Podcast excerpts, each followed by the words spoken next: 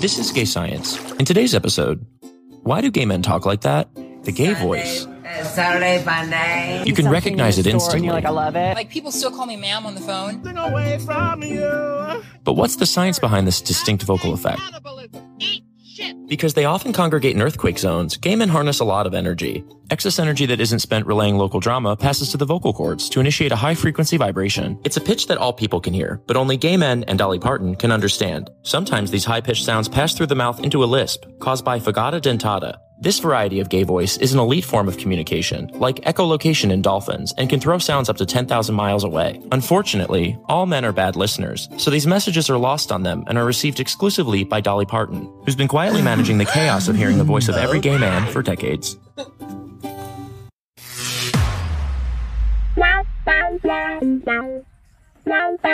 Welcome to Gay Talk 2.0, the ultimate podcast for your dose of dish.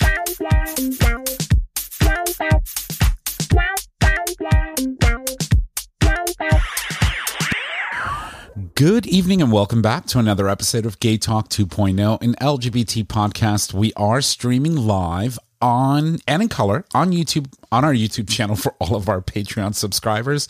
Today we're joined by Marcus James, author of Blackmoore, a paranormal suspense novel, the first book in the Blackmoore Legacy series, and he will join us on the second half of the show.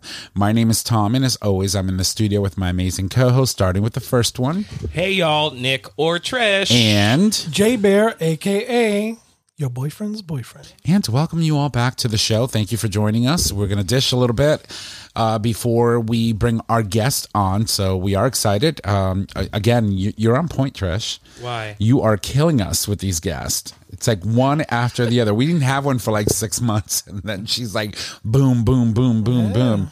She pulled out the little black book and started making calls. Mm-hmm. She did something. did you did get late or something? I don't know. You're very efficient as of late. Eh. She's like, eh, whatever. And maybe a little manual manipulation. anyway, um, we're here. We're at the round table. So I'm, Did of you course. get laid? Did Oh, you get God, laid? I wish. Well, since since we're going to talk a little bit about what we've been doing in the past week, I'm going to toss it over to you, Trish. Question: Did you get laid today, or at all? Or, No comment. uh, no comment from the peanut gallery. I suppose. Well, that's not a bad thing. It's not a bad thing. At, least, at least, at I least, plead the fifth. uh, you're going to need six for that. I plead the 69th. The 69th. so no, but seriously, how are you? Oh God. Lots of crazy shit has happened. Yes, yes, yes. Lots of crazy shit. a lot of shit that's happening. Um, you know, we're under attack, but we'll get to that in a minute. But overall, before we get into all the hot mess that's been happening in our community, you good? Yeah. Uh, great news, actually. Yeah. Okay. Well, why don't we start with the great news before we move into the kind of craziness that uh that is our lives. Yeah. I've been um, working on a grant for like, feels Ever. like a year and a half or longer.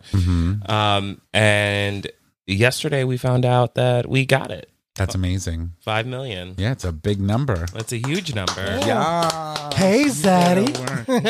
And I'm like, can I get a raise, a vacation? Can I get a break, motherfucker? Thank you. Wow. That is awesome. That is awesome. Congratulations. Yeah. So today, you know, it's the day after we found out, and my boss pretty much said, okay, well, you got me the five million. You can go now. Hmm. yeah. I was like, yes, I can. Bye, Felicia. Bye. Bye. We'll see. You, we'll see you around. See you around the, the you know the beat. We'll be at some point. And then I went to a gala this weekend, which was it was fun. We had a nice time. We saw a bunch of people. Um, Sunday, I tried to rest and recover, and now we're back in the thick of the week. Arrest too. Oh, I'm sorry. Rest and recover. Yeah, I, I'm thought, sorry. I popped Said, a, uh, I thought he said arrest. so I I popped a pimple, and now my lip is swollen because it's like right below my lip. It's causing a lisp. Yeah. sorry, Dolly Parton. It's like She's probably listening. the gay lisp. So that intro, by the way, was fucking hilarious because it's true. Only Brought to you by This Is Gay Science. right. Um, it it's fucking insane. We're sorry we used your audio, but it was funny. We had to. Um, but it's true, man. Dolly Parton, man. Yeah. She's a national treasure. Yeah. And we all know. live on uh, fault lines, so we have excess energy. Oh. We're, we're li- absorbing that energy. So, you know, it's funny because uh, Dolly Parton is one of, uh, among the few. That's probably why she got those extra tits to help bounce some of the sound Re- away. reverberate, Yeah. reverberate. the, the gay rainbow. Here you go, guys. Um, no, but you know there there aren't many um, country artists that that I see as as gay icons, and Dolly Parton is certainly one of them. You think I think of people like, for example, Shania Twain. Uh, is another one that's like super ostentatious, and I love her for it. Um, and then you know, I don't watch The Voice often. Like I'll catch a few episodes here and there throughout the years, but this year they have Reba as one of the coaches, and I loved the show Reba. So I've been watching it, and she's fucking hilarious. So she's called she calls herself the Queen of Country, and so she arrived on the show with her crown and her sept. And she's like banging um, the guy next to her that keeps trying to steal all her singers away. And she's just so sassy, and I fucking live for it. Yeah, she's pretty I great. fucking love Reba. But yeah, Jay Bird, how are you? Good, good, good, good, good. All is well in the land of Oz? All is well in the land of us. I was gonna say something about what Nick was talking about, and I totally lost it. I should have written that damn thing down. What the t- the the No, never big- mind. the It's big gone. bosoms? It's gone. I'm trying to like. I'm trying to see if I could juggle my brain, but I lost. Was it about the money? Nah, never mind. I can't remember right now. I'm having one of those senior moments today. Uh, But anywho, you know we Uh, have places for that. yeah, we do. I'm just saying. we can put you in one of those. We'll bring the show to you, darling. Yeah, sure you will. Yeah. yeah, I'm sure you will. Whenever, honey, I'll make sure one way or another you get a recording. You don't remember who you are, but we do. We do. Come so here, interesting. crazy bastard. So, I- so I, all is totally. good? You know how you kind of get that initial thought, and you're like, "Oh," and then I was like, "Okay, let him finish," and then I should have just. See, this is why you interrupt people. yeah, that's why you gotta you, interrupt you sometimes. don't shut the fuck Learn up. from the best. You just let it out Yeah. before it's gone. Uh, but yeah, no, it was a decent weekend. But um, I think the more exciting news is congratulating Chris. I guess right. That's right. Wait, That who? is right. I'm not acknowledging. I'm not acknowledging She's just bitter Betty right now Yeah. because Chris got engaged she. He actually- before she did. and the and So Chris Mattoon, um, our our once upon a time co-host, because we don't know when he's ever coming back. He- he's, not. Where is he right now? He's in Belgium. Belgium or he? No, he was. Wasn't he in Germany? like in in one where of the, in the world is Chris? He was in Norway. Yeah. Was it you. Norway? I think so. Yeah. So anyway, this asshole. It's two o'clock in the morning here. It's two p.m. for him on the other 3 a.m. I think it was when, we, when all the messages came. and in. he's sending videos left and right on on Snapchat. And my notifications, see, I'm not like you. I'm not smart like you. I don't silence my notifications Oh, because girl, she's on silent. so Yeah. I, I didn't do I don't do that. And it's three o'clock in the morning and my phone is going off and it's fucking Chris every five minutes sending a video about something cool that he's seeing in the mountains somewhere or on a train or or what he's eating or who he's with Or And- who he's eating. or yeah, Yeah. and um Eh. Well, you know, I, I got to give him this much. There, What? there are no drunk pictures of him sleeping in bushes yet. So right it, which it's is a, it's a big step up for him. but I think that's because he's got a publicist now, right? Steven is his publicist. Steven wouldn't allow him to look, you know, bad in any light at this point, mm. unless Steve himself gets wasted and then Steve can't do his Forgets it, duties, right? and then that's a whole different story. But yes, ladies and gents, Christopher, our very own Chris, got engaged today, literally, um, while he's out there in, in Northern Europe somewhere doing his thing. and there better be diamonds in that ring, or it doesn't Mm-hmm. count. Sorry. and your friends are horrible horrible the But- worst friends ever to go with while you're gonna go propose well, this is Like- the picture he sent us. Who knows? But yeah so it's, it's, such a cute it's- picture, though. You see his, his you see his fiance's face, yeah but it's all blurry it's Dolly like Parton definitely heard that. yeah, that. she heard that. you can see the the look in her face of surprise Mm. and shock. It's cute. It's Yeah. very cute. but congratulations. I, I don't know. both There's also there's fear there. Yeah. There's like, oh my god, am I really gonna do this? Hey, it's already done. Chicks It's till death door do us part. Not yet. no, I have, I'm happy for him. I we are we are. No, And then she claims she's getting married out there. right. So you know, It's I just got my passport, so I'll go. I'll go stay at Hans. Oh. Hans will kick me out in two In days. two days. It's like Not not, even. even. two hours. Two Bitch, you got to go. He's like, I'm yeah. sorry, where are you staying tonight? And his one of his like uh, you know My neighbor has a nice barn about 600 miles that way. he'll put me on that speed train somewhere. He'll send me to Italy somewhere. Um, no, but but oh, for real, congratulations, and uh, we're happy for you. Um, if I get an invite, um, I'll RSVP with a maybe because that's that's a commitment. You know, I still have to take my fiftieth trip first before I go anywhere else. I think she'll be married before your 50th. Oh, I know, but that's what I'm saying. It's like you know. Oh, my 50th. is- I can't spend my up. Bora Bora funds. I've been saving every every paycheck. I've been putting money aside for my Bora Bora Have you funds seen that? Because it's gonna You're happen. putting extra for me, right? Because I'm, I'm no, bitch. You just got five mil. Not for me. Yeah, that's what I'm saying. You can pay for the whole goddamn There's trip. a- isn't there like a finder's fee for that shit? I was I was trying to get one, but that didn't work I'm, out. I'm gonna like call and gr- do a group booking and be like, uh, charge it to the to the theater. oh my god. Yeah. But anyway, I literally started crying. Such a Oh, little bitch. You're such an emotional mess, and I love it. so I live. I live for it, which is good. That's but you know that's also a sign of being successful and being you know um because you are very tenacious in your job and you're also very um you don't take shit from anyone. You don't give up and you don't take no for an answer. And that's exactly what you need to be when you're raising money for an organization. True. bitch i will show up in your fucking soup in your alphabet soup. I'll be the letter o with my face in the middle. Where's my money bitch? I think I honestly think that we got it because uh um they were like, we just don't want to hear from these people anymore. Here you go. We'll throw you a lifeline. No, but c- it's seriously, congratulations to you. Congratulations to Chris and all that good stuff. Now, and congratulations to you. You had another um uh come to my window this week. I did well. It it wasn't come to my window. That like at this point now that you know COVID is behind now. us, he's allowed in the house. So Come to my glory hole now. Come to my love sack. exactly. Spread your legs. Let me get down into you. Oh, Now, oh my. God! If if she were to hear us right now, she'd probably murder us. Oh yeah. Yeah, I'm just saying. Or write a new song. True. All right. So- of how horrible the gay, the gay talk boys are. Mm-hmm. It would be a hit, Yeah. and then we would use it for our opener. Yeah.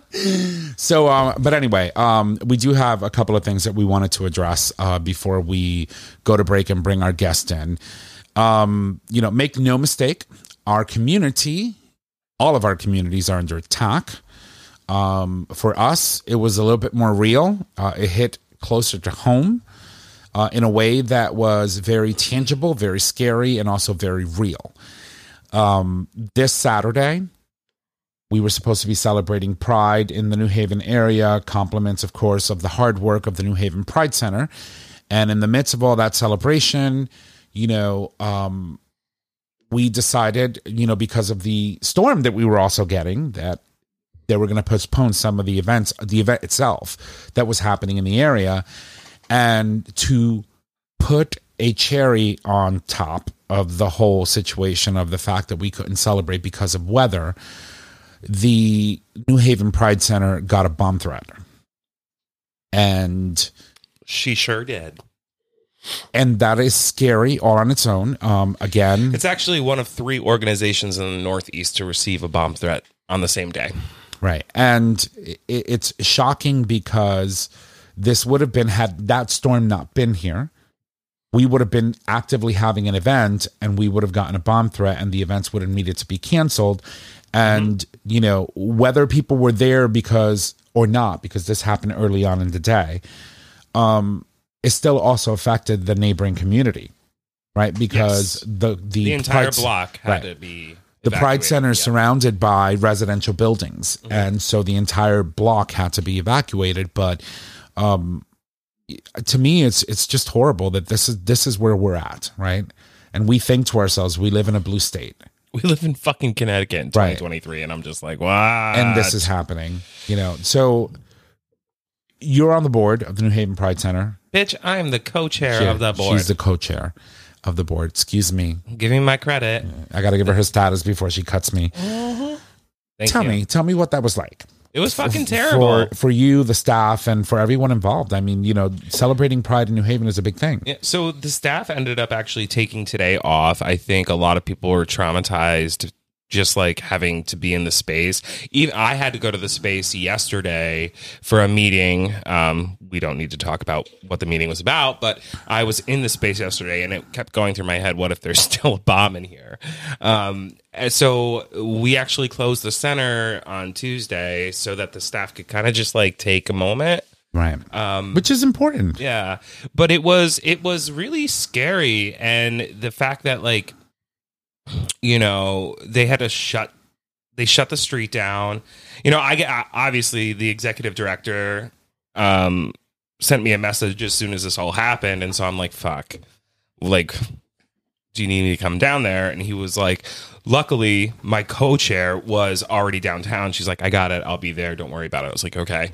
And so I stayed home, and and JC and I, um, the executive director and Hope, were working on a statement. Um, we had the Arts Council come in, um, and they wrote a little piece about it. There's been a lot of uh, coverage around the whole situation, and to be fair, um, the police have been so supportive, Right. Um, and they offered their services for when we do uh, reschedule next month. They are going to sweep the space early in the morning before the event for free and offer their services for the event for free.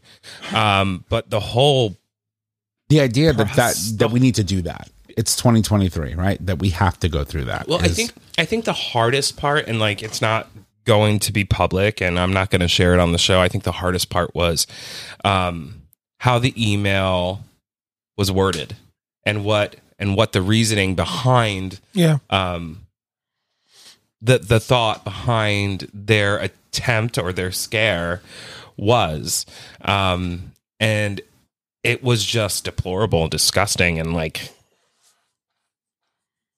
I just to this day I'm like, how can people feel that way? right.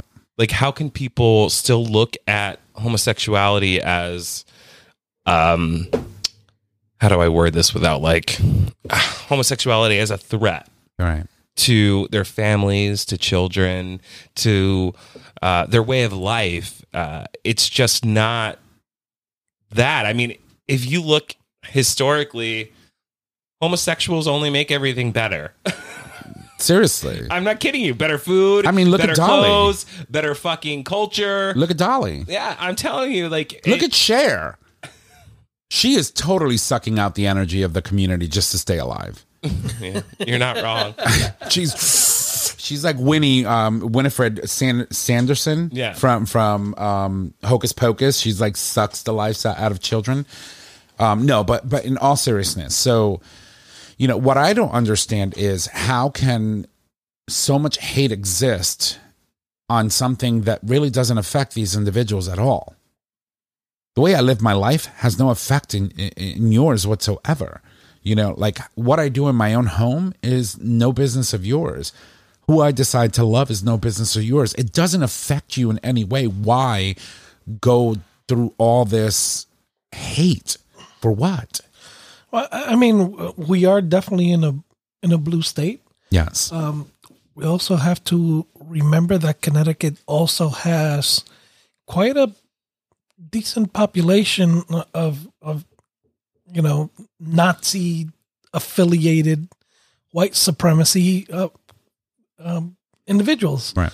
Um, I don't think they're as prevalent in the news until something like this happens. Usually, um, they don't get a whole lot of coverage, but every so often they kind of pop up there weird looking heads. Right. They're, they're weird So- looking heads. Uh, so I mean, um, it's unfortunately, and it's you know, it's it's something that we really need to be cautious about. And you know, it was a good thing that, in a way, that we were already cons- well, we as in Yeah, you know, we in po- general postponed, yeah. we were considering the post to postpone the the the event because of the weather, but Yeah, know. and to and to be like transparent, there was no actual bomb. No, no, nothing was yeah. found.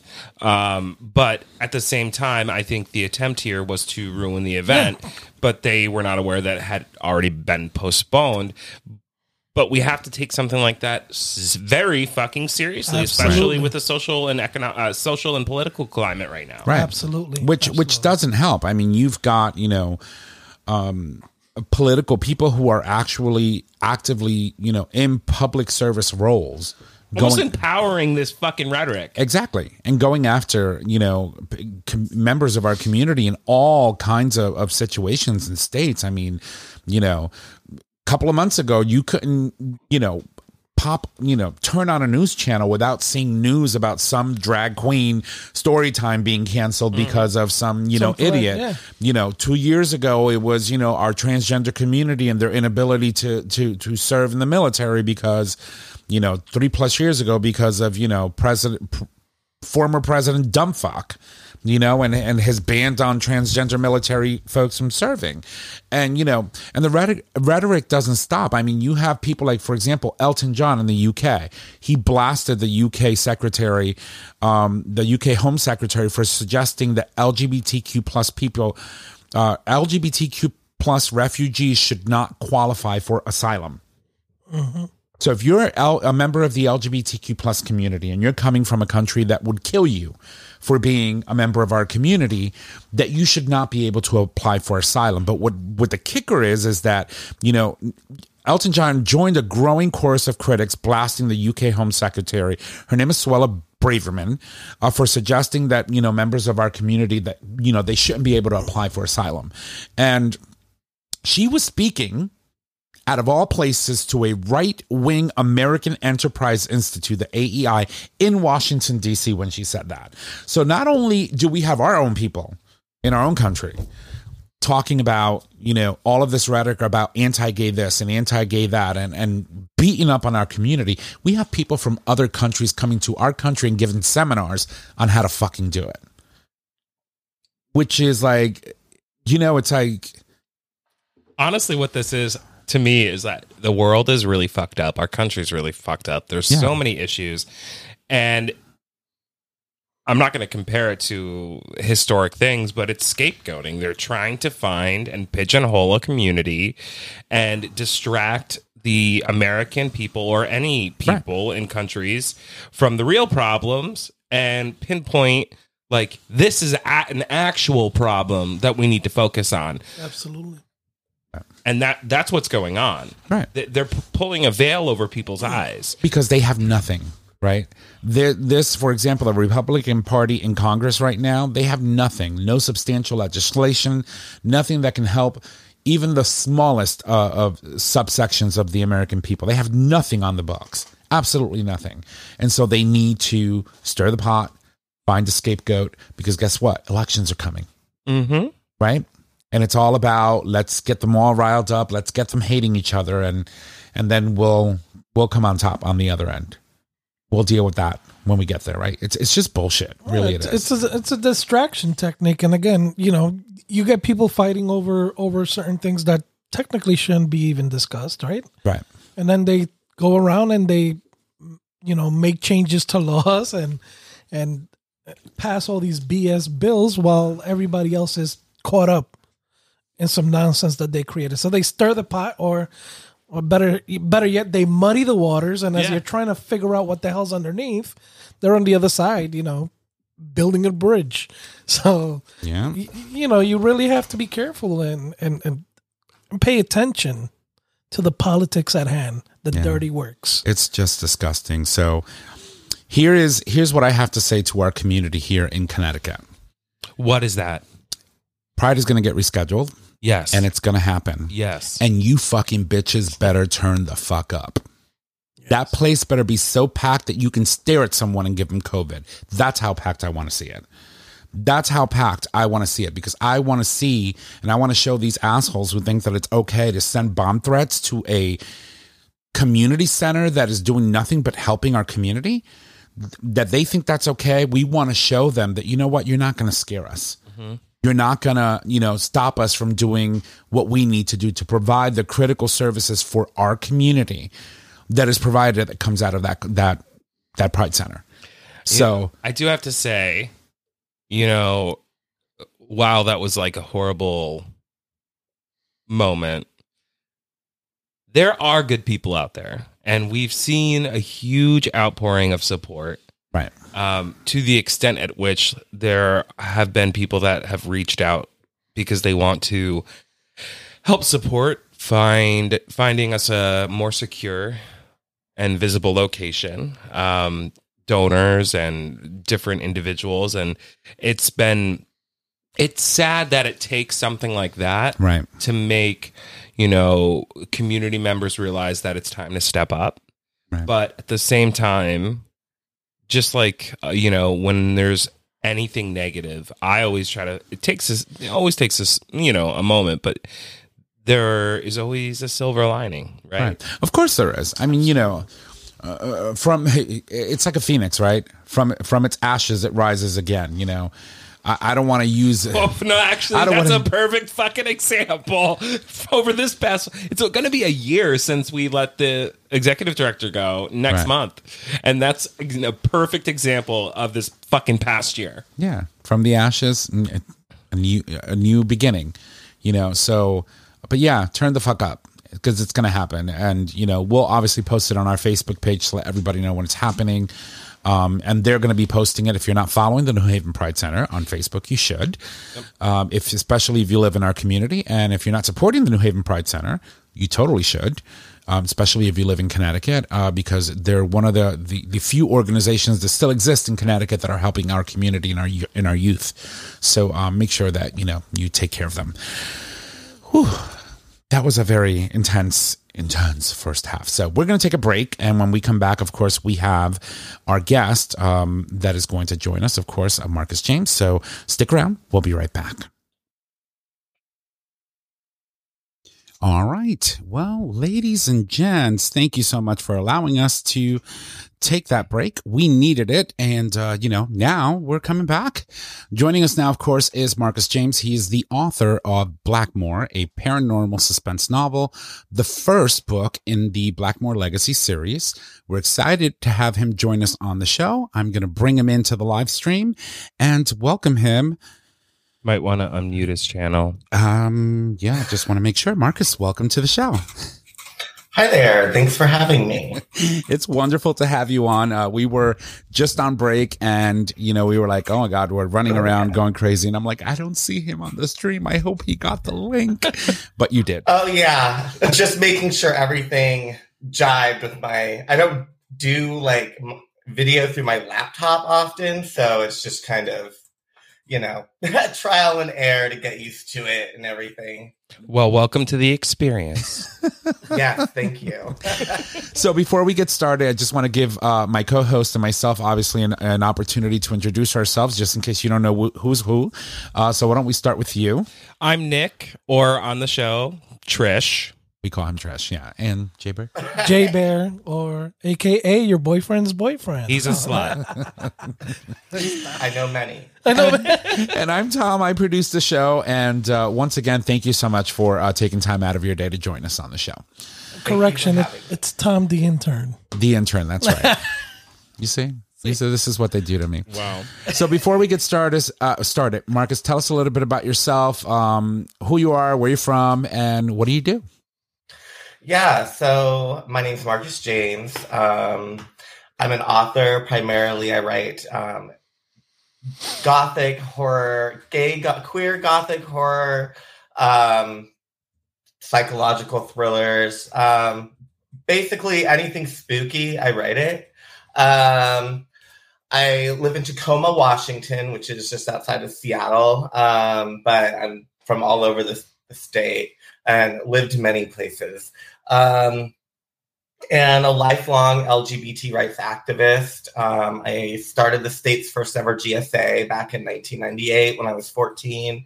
Uh, me and my best friend in high school, and um, I've just been an activist ever since. I've worked for Equal Rights Washington. Um, I have been a um, uh, lifelong HIV/AIDS activist. Um, so just kind of run the gambit on top of that. Uh, write books, uh, write, uh, like I said, mostly horror fiction. It's kind of where my passion is at, and um, specifically to write and speak to the gay experience, and especially the gay femboy experience, um, because I think for all of us who grew up with more than a little sugar in the tank and a swish in the step. Mm. You know, we didn't have a lot of heroes growing up, and we were either the victim that needed to be saved, or we were the comic relief, or we were just the tragic special character episode who dies at the end to teach the main characters a lesson about love and equality. And I just didn't like that. So I devoted my life and my career to the idea of writing characters who the heroes are um, young gay men, specifically effeminate young gay men, uh, because yeah, I, I wanted a hero and they weren't there, so I made him myself. That's amazing. That's yeah, amazing. That. So, um, so you have written many books, um, yes. already. I think I think you have five books uh, that are published. Nine. Nine. Oh. oh. Press kit. I think the press kit needs a little updating. Um, so fine. Oh, yeah. nine books. Nine books. Um, that you've written um, so far. Um, but, but, is this is this um, book here that we have uh, Blackmoore the first series that you've written? Because this is the mm. first book. Yeah. So Blackmoore. So this is the second edition of Blackmoore. So um, that's now been re-released and every author kind of can't wait for a second edition moment because not only is it a chance to kind of breathe new life into a series that's been around for a while, um, but also you kind of get to go in and fix things and that you didn't catch the first time, and it's a great experience. And um, but Blackmoore originally came out in the end of 06, 07. It set in December of 2007. Um, and so far, there's been a sequel, Symphony for the Devil, and a two part prequel uh, called Rise of the Nephilim and Fall of the Nephilim.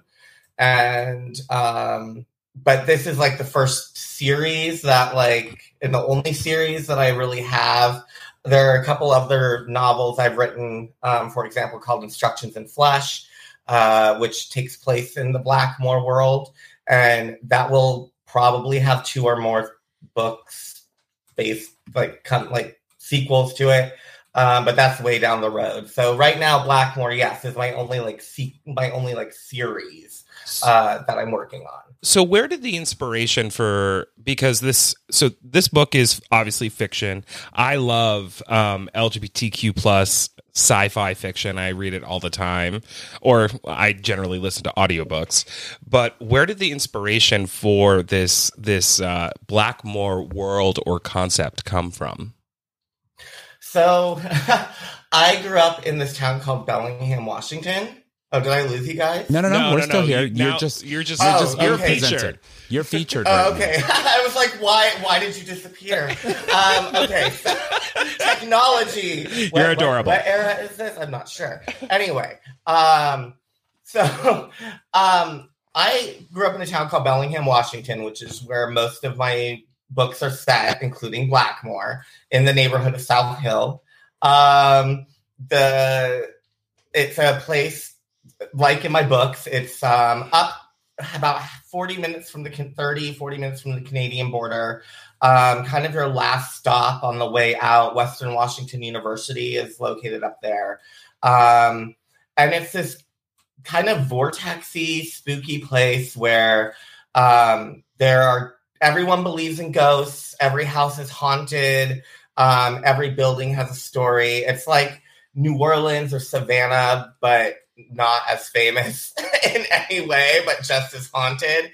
And so I grew up in South Hill in these old homes with um, my spooky family, um, hearing and learning about all the ghosts. Um, there is a character in the novel, Queen Mab, who is um, her nickname is it's from Mabel, Mabel Blackmoore, and she is the main character, Trevor Blackmoore's great aunt, and she is based off my great aunt Alice, and they live in the same house, Okay. same great Victorian Queen Anne.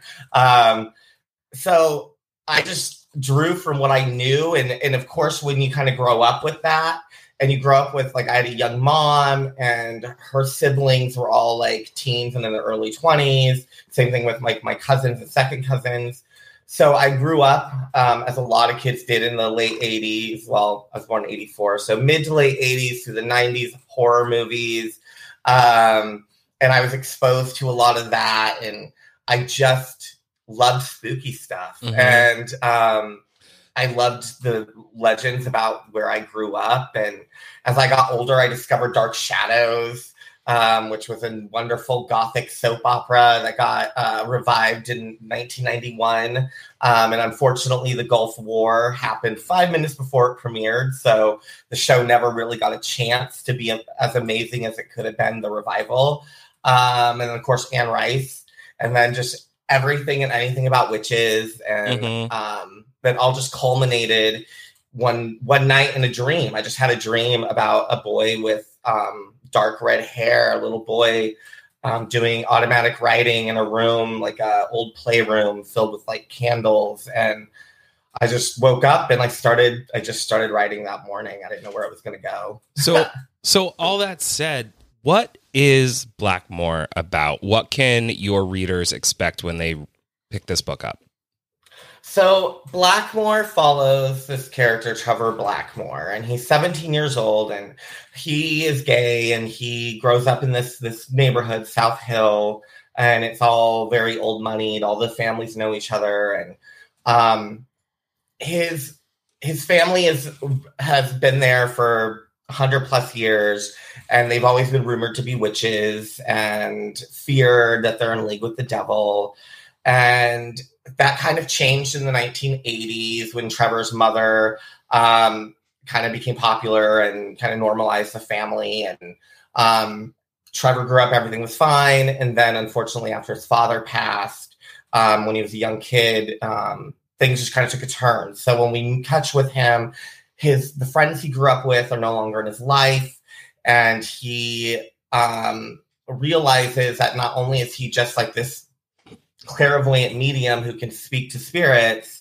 but there's a lot more going on within his family. And as the story develops, not only does he have these these diabolical machinations he has to deal with with his former friends, Sherry Hannafin, Greg Shear, and Christian Vasquez, who are super popular. They're like the golden gods and also make his life hell every day. And so not only is he dealing with like the drama of that, but then he also discovers that there's a lot more going on with his family, including this very dark and ancient evil.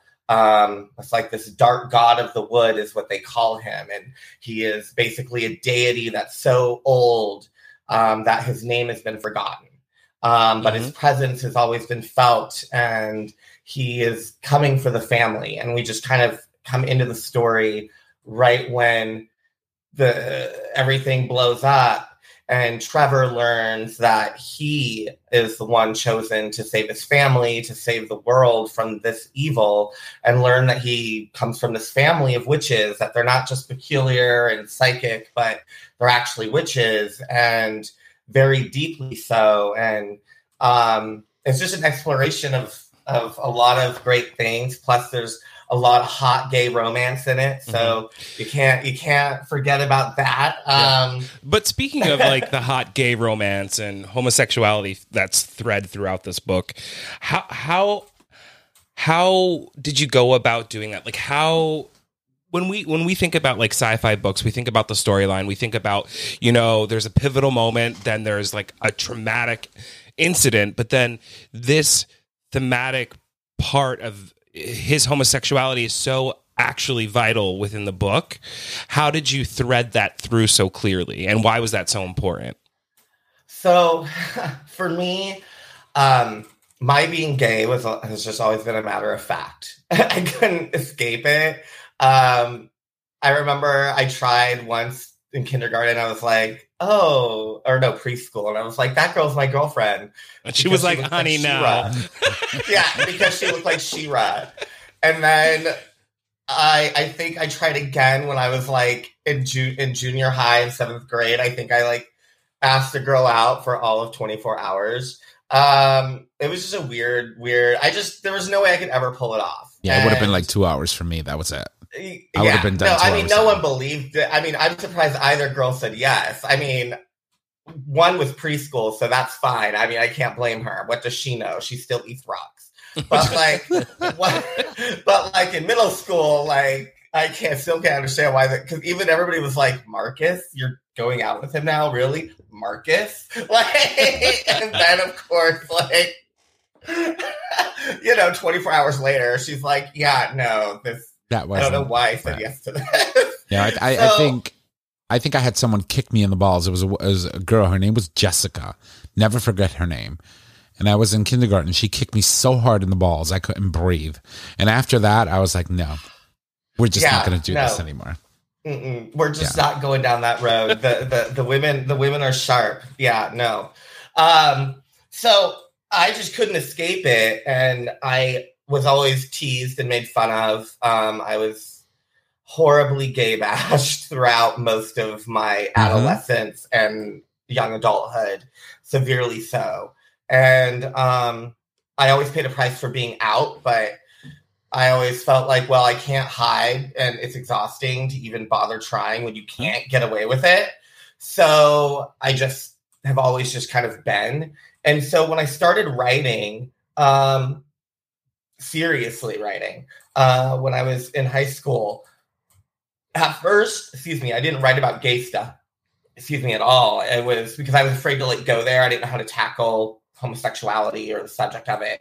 And then um, Anne Rice's son, Christopher Rice, came out with a novel called The Density of Souls. And I read it and I was like, holy shit, this is my life. And um, oh, you can write about gay stuff and they don't have to be vampires. You don't have to hide it in something. You can just write about gay stuff. Right. And it's not like I didn't know that, but I felt like all the gay stuff, all the gay lit and stuff I had read before that um, was written by people Women. way older than me. And women, And- so many. Yeah. And then and then Chris comes out and he's like 21 and I'm 16. So he was so close to my age that it conceptualized for me just sit down and actually just write about being gay. Mhm. like Right. you can do it and you don't have to have gone through AIDS and Stonewall and everything like you're just here. So um it just always ended up being matter of fact. Trevor was going to be gay. Yes, he was going to have his issues, but I didn't want it to be within his family because his family, I wanted them to be really cool. And so they just didn't care. And Trevor was never going to apologize for it. And that always was important. Um, is that as long as you write characters who are never apologetic of who they are, then naturally that will find its way through the entire narrative Right. um, whether whether you map it or not or go on with a, a mission or a message that you're Mhm. trying to deliver um, the character will do it themselves just by being honestly authentically who they are Yeah, you know, it's interesting because I've always loved I've always loved sci-fi. I've always loved like witches and stuff like that. And I've read books about stuff like that throughout my, you know, entire life. But I, a couple of years ago, mm, probably like around the time we probably started the show, I found all of these books about you know these whether it's Nephilim, whether it's werewolves. And I just want to what- mention it's more than a couple of years. We've been on the air for seven. Just Yeah. saying. Yeah, it's been a while. but, but like there are all these fun story like stories that like enticed me and the storyline was there and it was strong and it was like I'm so committed to this storyline, but then having those characters that are gay, it means like the world to us. It's almost like it, it, it pulls you in that much more because you can relate to the characters Yeah. while enjoying the story. Yeah, and I wanted I wanted people to come away from it from all of my books, all of my characters. What I want people to come away from them is especially if you're young and gay, especially if you got a swish in your step. Hmm. that um, you don't need to be rescued. Right. You don't need to be rescued. And in the end, your queerness is your power. Mhm. And that's so, like you said, it very integral in the series. Um, Trevor's queerness. Um, I mean, it's it's why things go great and also at the same time go really wrong for him and his family Mhm. because of the power of his queerness. Right. And I think that's amazing. And I think that in all of my books, it's been important that I've had the straight characters almost cower before the power of a character's queerness. Well, hello. And And Yeah, th- that's how it should exactly. be. But you know, you, you, exactly. you're very And intentional too. really important that kids walked away um, always from my books or any well any person. It's not like I really write for young people, but even though they might be younger, they're not young books. But um, I want readers to always walk away from it realizing that in, uh, that they not only at the end of the day are the only ones who can save Mhm. themselves, but you have the power to not only change the world, but you can save it. right. And we queer people have been saving society and the world for quite a while, especially in the 20th century. Oh yeah. I, we were talking about this earlier. and we Yeah. literally go under the radar. So you know, Correct. Correct. But what I wanted to mention to you is that you're being very intentional in uplifting and giving space to queer uh, individuals that are, um, you know, tend to be uh, what what some in our community think of the less desirable people who are effeminate people who are uh, who could have like you said a very distinct swish in your step or um and and i noticed that choosing words words matter right and Yeah. so as i'm going through the, the material in the book you're referring to to your characters as witches regardless if they're male or female Correct. right? And in most stories about witches, witches are female, warlocks are male, right? Was that intentional? Yeah, so I'm a witch. um, have been my whole life. Um, I like, and as in my whole life. and um, I, a witch, witch just means wise person.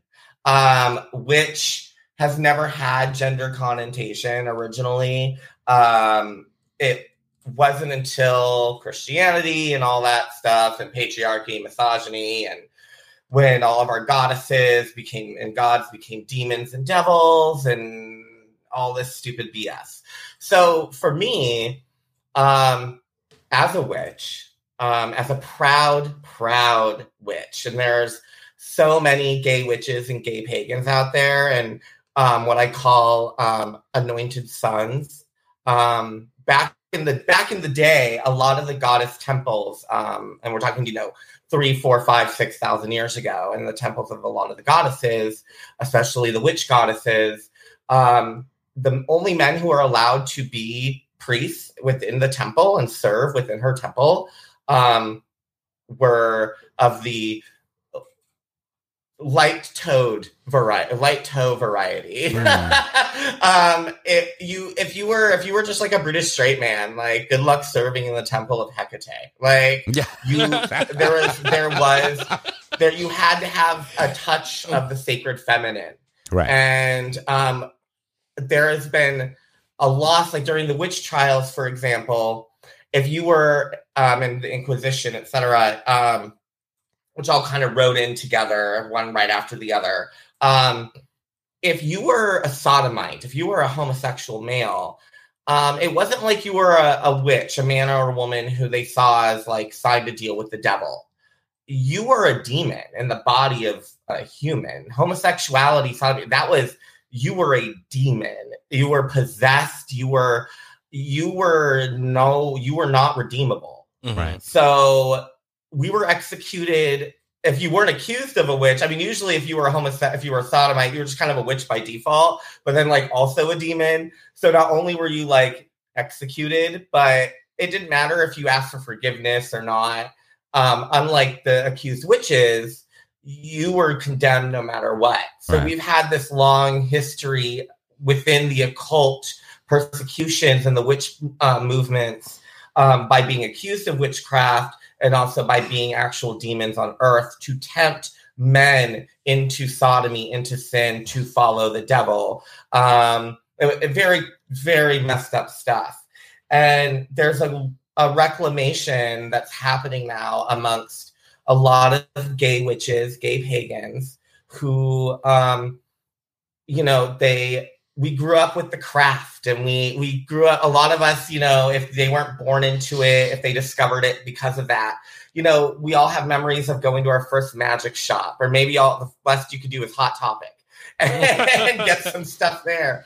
And now as we're adults there's this huge movement of um, really reclaiming and well and claiming really our space within the witchcraft world and to not be overlooked um, because we have a place within um, within witchdom. We we have a long historical place, just as as women do, and there's a reason we keep going hand in hand, gay gay men and women. There's a reason throughout time, and this is part of it. The divine sacred mysteries is part of it, and so a warlock is just means oath breaker or betrayer. And there are there are um there are pagans male pagans um who are like trying to reclaim that word. Good for them. I think it's a gross word. I think it's disgusting. I don't even think it sounds nice.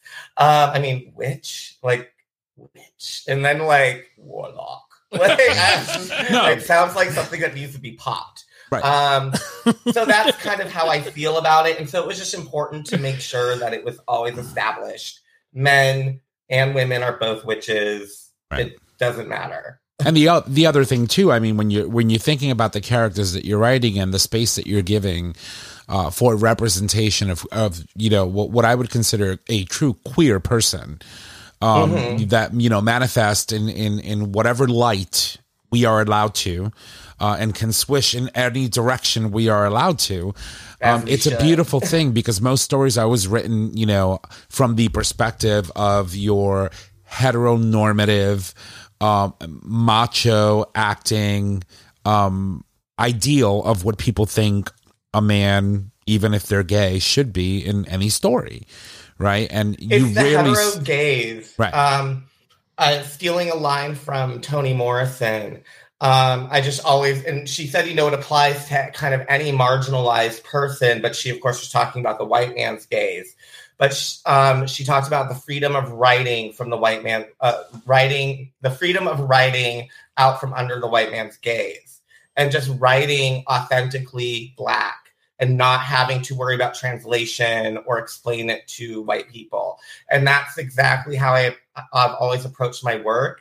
I'm not, I obviously want everyone to read my stuff, and I would love, I'm gay, straight, bisexual, trans, doesn't matter. Right. But when I'm writing, I am not writing with the thought of, will a straight person understand this? right? Will they like it? Will this offend them? Will this gross them out? Because I can be very raunchy when it comes to the the sex. and there's nothing I- wrong with raunch. Mm-hmm. No, celebrate eroticism. I my first published publishing contract, I was a um, contract writer writing gay erotica for Alyson Books. So it's it's funny. It's, it's funny because I you know I want to go back to what I said earlier really quickly about always seeing all these women authors writing these gay romantic sci-fi love stories I- and and like some of them are really great there are some authors that are really really great but then we get to the sex scene i'm like how the fuck like what the fuck is happening right now? Like are you watching porn to write this? Like i want i'm sorry and i hope i don't get slammed for this but a gay male perspective is very different when when you approach that moment in the storyline. So for me, that actually is kind of a, a sore subject for me, only because I have seen as of late, and as of late, I mean in the past decade or so, um, that it seems to be almost every book that reaches the bestseller list that happens to have male, gay male characters, and is about a gay, whatever, romance, whatever, is written by straight women. Yes. And publishers, the big five, and I'm if there anyone's watching, I'm saying this now. I'm listening, saying Speak this now. your mind. You can even Um, say their names. Right. Um, they are fine with publishing books now, gay romance, book, gay horror, books with gay male characters, gay main characters, if they are written by straight women. And it is an idealized idea, fantasy of what straight women see our lives and our romances and our histories to be. Right. They don't live our histories. They don't know our histories. They don't know the complications and nuances of our existence. And yet, because they write for two straight women who fetishize us, and I'm sorry, there's no other way to put it, it's a fetishization of us. Right. Mhm. And I've read all of these. And sure, there are some that feel compassionate and genuine in their want to be honest but it's not written for me it's not speaking to me or to my to my community or to to even though we all grow up and live sh- sh- different lives as queer people um, we have shared experience psychic Mhm. similarity in our existence as queer people in the world and what that meant growing up and there are Mhm. just things i can say oh when i was a kid i felt this or that and you're going to go me too Mhm. oh i know exactly i Right. had that moment too in school and it Mhm. involved da da da da da Right. and these make up the whole and of who we are. Yeah. and that is missing. And and a lot of what i great great stuff. Red white royal blue great stuff. Um but it's not authentically us. And then the people who are us writing our stories we are not getting published Yeah. I, I to be to be honest, and I know that we have to move on and, and wrap this up, but yeah but no, somebody, uh, the person, the the one author that actually roped me into this world of sci-fi LGBTQ um, uh, storylines is T.J. Klune, and finding somebody Mhm. like T.J. Klune, which I would compare you in in ways to T.J. Klune, Mhm. um, it- it- he- as a as a gay male author it was really powerful to read his stuff and have him draw me into his world. And so honestly i just want to say thank you for for being a gay male author writing stories like this. For real. thank you. Thank So- you. I appreciate you saying that. So uh, be, before we, we wrap up the interview, you know, the only question left is we know that this is going to be a series. This is book one. When can we ex- expect book two, and when when can we expect book three, and and so on and so right so book three is so book three is our or book two excuse me book three. Book two is already out. Symphony for the devil. Um it's already out. Um and that like i said the because they're all getting kind of new additions because the third novel in the series the beckoning one um will be coming out within the next 10 months or so? Nice. um, so as a lead up, that's why they're all kind of got it, the series is getting a repush and refurbishment right now because to build up for this new book because these books take a while to write. There a lot of research goes into them and um, shelves of research and uh, years. and so, um, but Symphony for the Devil um, is out now, um, along with the two prequels. Uh, it's a two part prequel that follows Trevor Blackmoore's mother, Catherine Blackmoore, in 1987 Los Angeles. And it's called Rise of the Nephilim and Fall of the Nephilim. Um, and those are out now. And uh, Blackmoore is doing its rounds. Um, and some new, just cool stuff for the series will be coming out. Um, and that'll be up on my website, uh, marcusjamesbooks.com. Um, some really cool stuff coming down the pipe. So, yeah. That's amazing. That's amazing. So obviously we're looking forward to, you know, the rest of the story was so we now know we have book 2, but if you're if you're doing a redo, we want the redo, right? It's, yes. Right. and then obviously when book three comes out, you know, definitely let us know. We can have you, you know, I always say this to a lot of our guests, you know, once you're here, you're like family. So reach Oh, out to us. you. Let us know that, you know, you, hey, the book is finally here, the third installment. Let's let's feature them all together. Let's talk about the story. Let's talk about how, you know, how how that journey took place from book one through book two and three and and definitely so. Sorry, my hair. I'm sorry. we've all been complaining about our hair today oh, except for jay Where? What? My hair's a mess. He doesn't even have any. It's, it's But it's, it's quite all right. So. So before we let you go, uh, Marcus, if you could um, sell yourself, darling, give us all of your socials, your website. How can people get a hold of you? So on Instagram at Marcus James Author. Um, you can find me on Facebook, my official page, um, which is M James Books. I don't hold on. I I'm old. My brain is not. That's all right. We're on the same boat. You know how Old. Give me two. Let me. Yeah. I'm way Oh. older than you are, honey. Don't don't worry about it. He's older than all of us. Let's see. yeah. Um, oh, ah, I can just look in the back of my book. All right. Um, yeah, so my social uh, Facebook is, is M James Writer, uh, capital M, capital J, and then writer, just M James Writer. And then Instagram at Marcus James Author. And then my website is marcusjamesbooks.com. Awesome. Nicely done. Well, Marcus, thank, Thank you. you. so much for giving us uh, some of your time for talking about uh, your work. Uh, we expect more from you, and please feel free to reach out to us and uh, have us feature your your work um, anytime. And uh, we're looking forward to it. I will. Thank you guys so much. I, I appreciate it. You guys have a great rest of your evening. You, You too. too. You do the same. Thank you so much. Thank you. Bye now. Bye bye. Bye. All right. Well, ladies and gents, that of course was Marcus James. We're going to have all of the information for uh, his book um, and his website and all that stuff on tonight's post. We'll publish the episode. You'll be able to get all of the information that you need uh, to, um, you know, get access to the book. So you've been reading it. When you're done with it, please hand it over so that you know I can start taking my micro naps as I normally do, uh, because you know that's how I, I I read stuff. Marcus, get on audiobooks. That's my jam. That's my So- That's how I start Um, my mornings. Oh my god, with audiobooks, really? Yeah, I literally I wake up and I pop in my earbuds, I go downstairs, I'm listening to a book, I make my coffee, I make my breakfast, I sit, have my breakfast, my coffee, I listen to about a chapter or two, and then I get in the shower. Yeah, my favorite thing to do on Tuesday Tuesday mornings are now my favorite, only because it used to be every day, right? So every day my routine was make my coffee, put Rachel Maddow podcast podcast on, and listen to Rachel. But Rachel stopped doing her show, so she's now only doing it on Mondays. And in her place, now we've got another MSNBC host, um, Alex Wagner, who's doing Tuesday through Friday.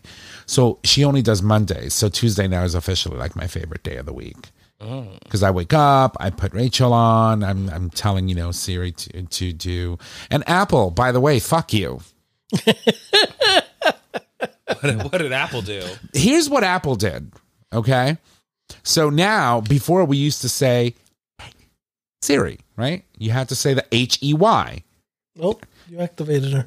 Oh, see, see, see. Yeah, sure and now can. with the new software, you don't have to say H E Y anymore. You can just say Siri, Yes. what's my name? Siri. Siri. Siri. She don't like me. No, you need to, you don't have the update. D- Did you update to 17? I think so. Hey Siri, See? what's my name? No. So anyway, so now you can just literally say Siri. Yep. And it and it uh, Siri. activates. What is my name? It's Tom Ortiz. Oh, that's it. Oh, you're nasty. Yeah, you changed it. It's supposed to say your most Siri. gracious majesty, but What's my name?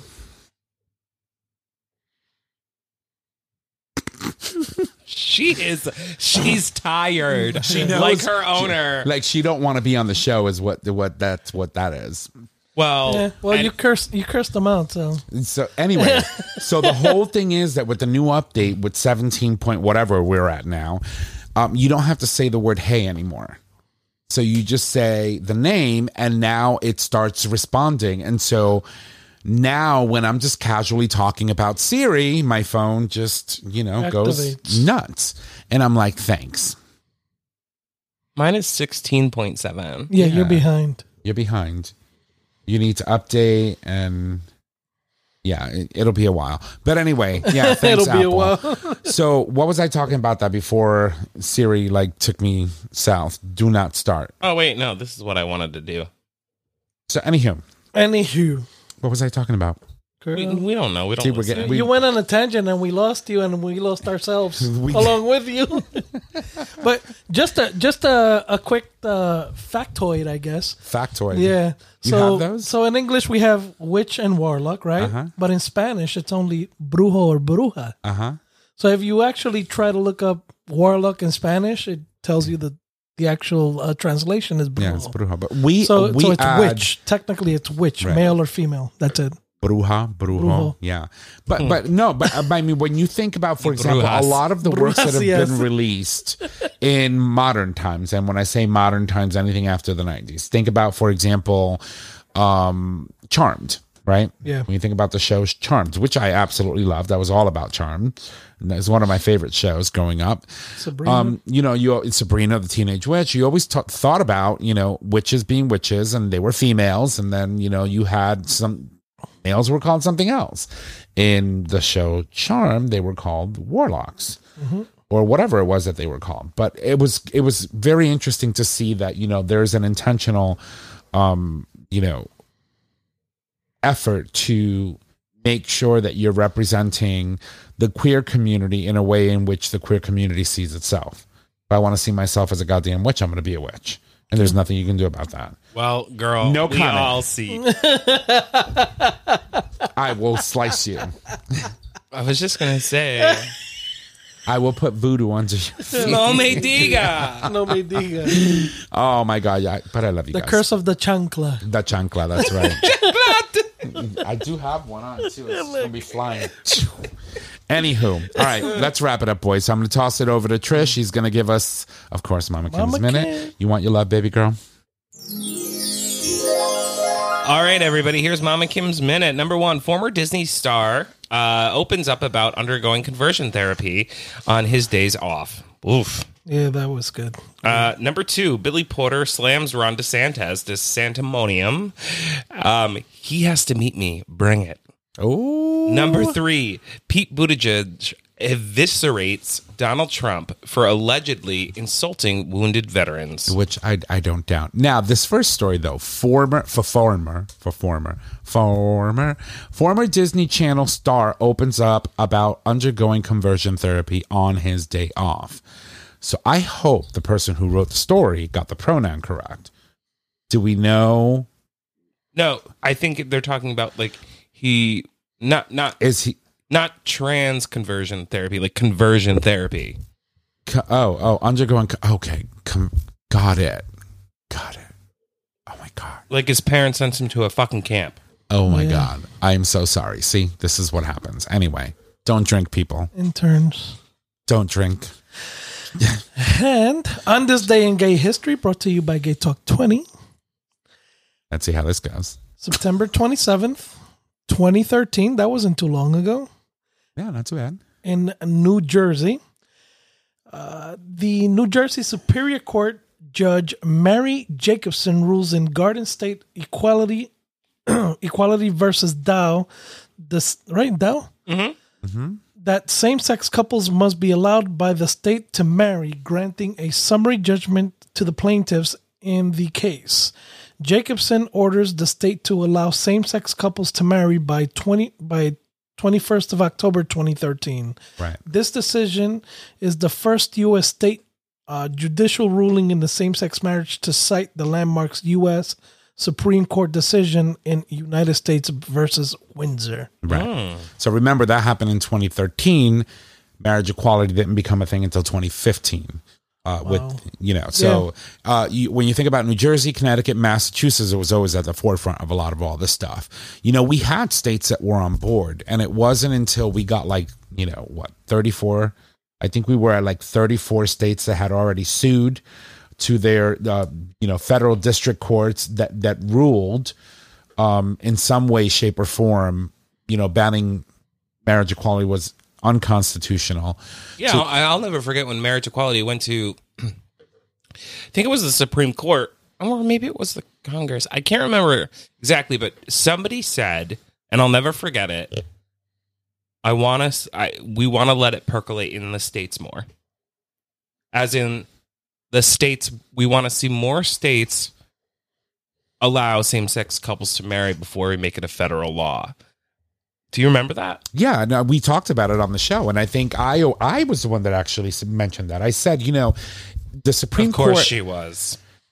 we'll go back and, and listen to some old recordings, but I remember specifically saying that you know the Supreme Court is not going to take a case and make such a a fundamental change to the way Americans saw marriage until the majority of states go come on board, right? And at that point in time, I think we had 32 states um, that were on board finally because of you know judicial rulings at the lower circuit courts, um, resulting in in them states accepting it, and then the holdouts, you know, you get Obergefell versus Hodge, and you know the whole situation with um, Edith Windsor, and finally you get a ruling from the Supreme Court that said, you know, we're here, it's done, Anyway. and there will never be a more celebratory um pride weekend in New York City than that weekend because that ruling came on the Sunday that we were celebrating and marching for pride Yeah. that same weekend. she remembers. Yeah, so I'm I'm just hoping because you know was most of- marching. no, she wasn't marching. She was twirling. Yeah, She she, was twirling. she was she was munching. she was doing something. Mm. But anyway, um, all right, so fantastic. Um, Jaybird, continue. Moving on to our, to our announcements, I guess, right? yes. If you love the show, make sure to subscribe, rate, and review on your favorite podcasting service. By subscribing, you get the latest and greatest of our show delivered right to your favorite device or web browser as soon as the episode is published. You can also support us on Patreon. With Patreon, you, our listeners, can help to support the show with a pledged donation. The donations are collected monthly and can be in any denomination of a dollar or more. Every day you Every get better and better and better. I love you. Yeah, it's it's Yeah. the it's the then, power your, juice. then, then your Guatemalanese co- kicks then in, it and you're kicks like, in and I yeah. get those those hiccups. And next week we don't have a guest. That may change, but otherwise, It better right not. Now, as of right now, it's all about the dish. All right, and thank you, thank you, thank you to our guest, Marcus James, author of Blackmoore, an LGBTQ paranormal suspense novel. Oh, I keep going. Can I get some love, motherfucker? All right, everybody, get the Future Method and all other products today. All products are doctor developed and can clean you out without hurting your bum. Queen you or clean you? Clean you. And queen you. Ah. Thank you. clean out and then queen out. Um, you can take that confidence anywhere with the anal powder packs and now increase your stretch goals with the three piece anal dilation kit. Yes, Tom, they're working on the fourth piece for you. Visit futuremethod.com to purchase your life changing bum accessory today. And also, don't forget to go to the website and take the survey. You can go right to futuremethod.com, take the survey, and then you'll know exactly what you need. Yeah, they- You know, just don't you be can, extra. You can like use me. more than one. You can choose more than one of the options when you're doing the survey. As Of well. course, you know if if you if one dilator kit doesn't work, get two. get two, You can use all six. I'm just saying. double up, triple up. Double penetration. And I guess, in the words of Chris Mattoon, it is time to put a Ring on it. ring on. Ah! Oh and my as god. always, our show is available on our website, gaytalk20.com, under audio podcast. It is also available as a free download on, up, on Apple Podcast, Google Podcast, and Stitcher Radio. Nick? All right, you can find us on social media Facebook, Gay Talk 2.0, Instagram, Gay Talk 2.0. You can email us at gaytalk2.0 at gaytalk20.com. Tom, Give it a try. We'll see. Is that what it is? All right. Well, ladies and gents, uh, if you need to reach out to us, just head on over to our website. You can click on the contact us tab at the top of your web browser. There you can leave comments. You can suggest topics, submit a question for a cast or an individual host. And so much more. You can also give us our ring ring and call us and leave us uh, your questions via voice message. We can answer those for you right here on the show. Our phone number is 334 uh, Gay Talk. And if you need all those digits, it is 334 429 8255. Ladies, gents, and everyone in between, thank you so much for joining us tonight. That is our show, and y'all have a good night. Bye.